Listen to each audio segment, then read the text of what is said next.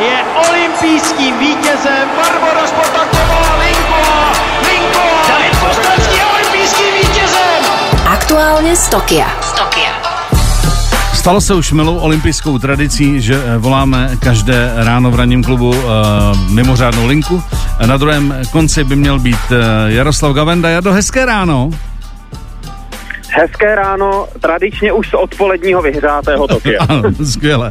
Jardo, prosím mě, my jsme ještě se vlastně e, nedotkli, jak vypadají aktuálně olympijské ceny v Tokiu, ale teď nebavíme se o těch cenách v podobě medailí, ale bavíme se o těch cenách, které e, buď platíte třeba v restauracích, nebo celkově, jak je v Tokiu draho. Čili, čili e, třeba jak je drahé jídlo v Tokiu, když už teď můžete víc bubliny a dát si někde tradiční skvělou japonskou kuchyni, tak jak to tam vypadá cenově? Jasně, tak já jsem taky byl plný očekávání, jak to tady bude. Říkal jsem si, že to tady musí být určitě stoprocentně dražší, než je třeba jídlo v Praze. Hmm. A dost nás mile překvapilo, že ty ceny si myslím, že jsou jenom o trochu vyšší. Tak e, když začnu takový standardní oběd e, v restauraci, nebo ono se dá koupit už i ty hotovky hodně tady v potravinách, kdy to i dokonce ohřejí v mikrovlnce, hmm. což je velmi komfortní, tak to tady stojí kolem 200 jenů, což je třeba, nebo 200-500 jenů, což se pohybuje ta základní cena přesně v rozmezí stovky nebo dvoustovek. Tak Samozřejmě se dá narazit i to není tak hrozný, ale ne. samozřejmě, že když si člověk vybere něco dražšího, jako je třeba suši, na které mě teda nemusíte uh, pozvat v Praze na Andělu, tak uh, tam se bavíme samozřejmě o dražší, dražší ceně, tam se bavíme klidně o, o čtyřstovkách, o pětistovce. Co se hmm. týče třeba, já nevím, klasická voda v obchodě 30 korun, uh, když si člověk chce koupit Uh, já nevím, uh, sebou kafe, tak to je za 50 korun. Takže myslím si, že ty ceny jsou jenom o trochu vyšší, než jsme třeba zvyklí v Česku. Tak to je překvapení, protože víme, že eh, v Japonsku nebo speciálně v Tokiu si je snad vůbec nejdražší metr čtvereční na světě, co se týká bydlení, takže Japonci bydlí velmi skromně eh, a na několika metrech, co by se, což by se asi Čechům úplně nelíbilo. Eh, takže jsem čekal, že i ty speciálně olympijské ceny budou někde jinde. Takže to je, to je pozitivní překvapení, že se pohybujeme rámcově plus minus jako asi u nás. Za, za, co, se, tý... pohybujeme... co se týká jídla. No stoprocentně co se týče jídla určitě, co je třeba tady překvapivé, tak samozřejmě ubytování vůbec tady, tak to je drahé.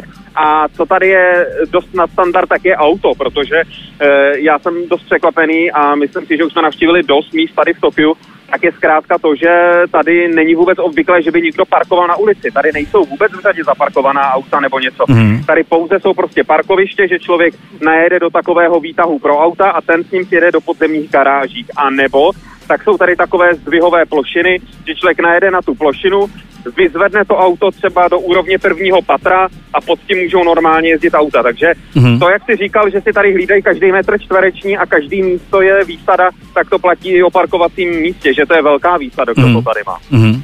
Jardo, když se v ulicích Tokia pohybují dva urostlí eh, bílí blondáci, jako si ty s Davidem Nefem, tak to musí vyvolávat pozdvižení. Tak fotí se s vámi Japonci v obchodech třeba, nebo, nebo jak na vás reagují?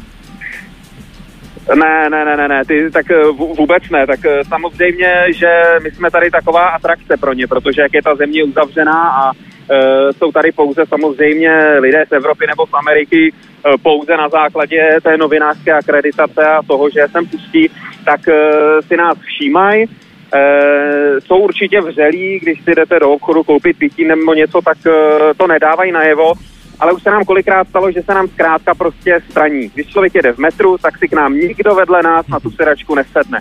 Hmm. David se kolikrát stalo, že fotil nějaký fotky na ulici a třeba starší tady Japonci, tak radši od něj stojí pět metrů, počkají až do fotí a přejdou na druhý chodník. Takže hmm. e, prostě koronavirus trošku tu pověstnou japonskou přívětivost e, snížil, ale říkám, je to prostě kvůli koronaviru a určitě, jakmile tady je e, nějaký Evropan nebo někdo prostě s novinářskou akreditací z olympiády, tak je na ulici nebo v městské hromadné dopravě atrakce. Bohužel kvůli covidu ne ta pozitivní, takže velký nebo tak si s náma nikdo nedělal. Mm-hmm.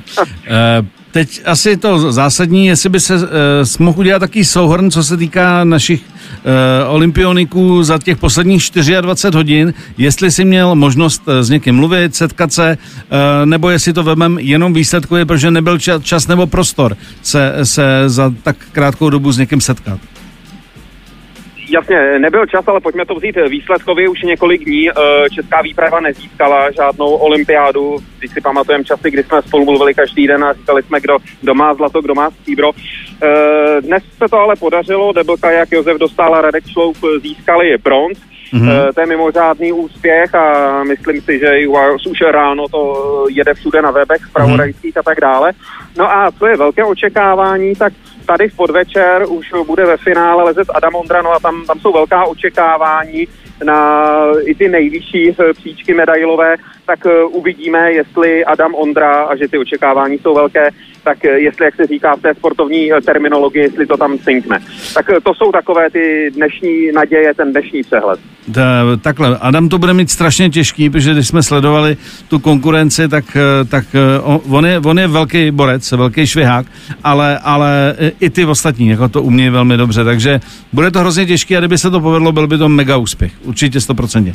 Tak no, jo. neuvěřitelný, neuvěřitelný. Já jsem jednou i s Adamem Ondrou natáčel, neuvěřitelně skromný kluk, mm. že on je mladý a co jsem teda ještě viděl na sociálních sítích u něj na Instagramu, že on trénoval jen e, v olympijské vesnici, mm. že se prostě na balkóně tam dokázal zavěsit za ten strop takže musí mít neuvěřitelnou sílu a je to neuvěřitelný borec, teda to jo. Tak mu dvojnásobně budeme držet palce. E, my děkujeme za servis, dejte si tam kvalitní suši a budeme se, a budeme se slyšet zase zítra ráno v tomhle čase e, v ranním klubu naposledy v tomto týdnu. Tak tedy, mějte se chlapci, díky. Budeme se těšit, zatím. Aktuálně z Tokia. V ranním klubu.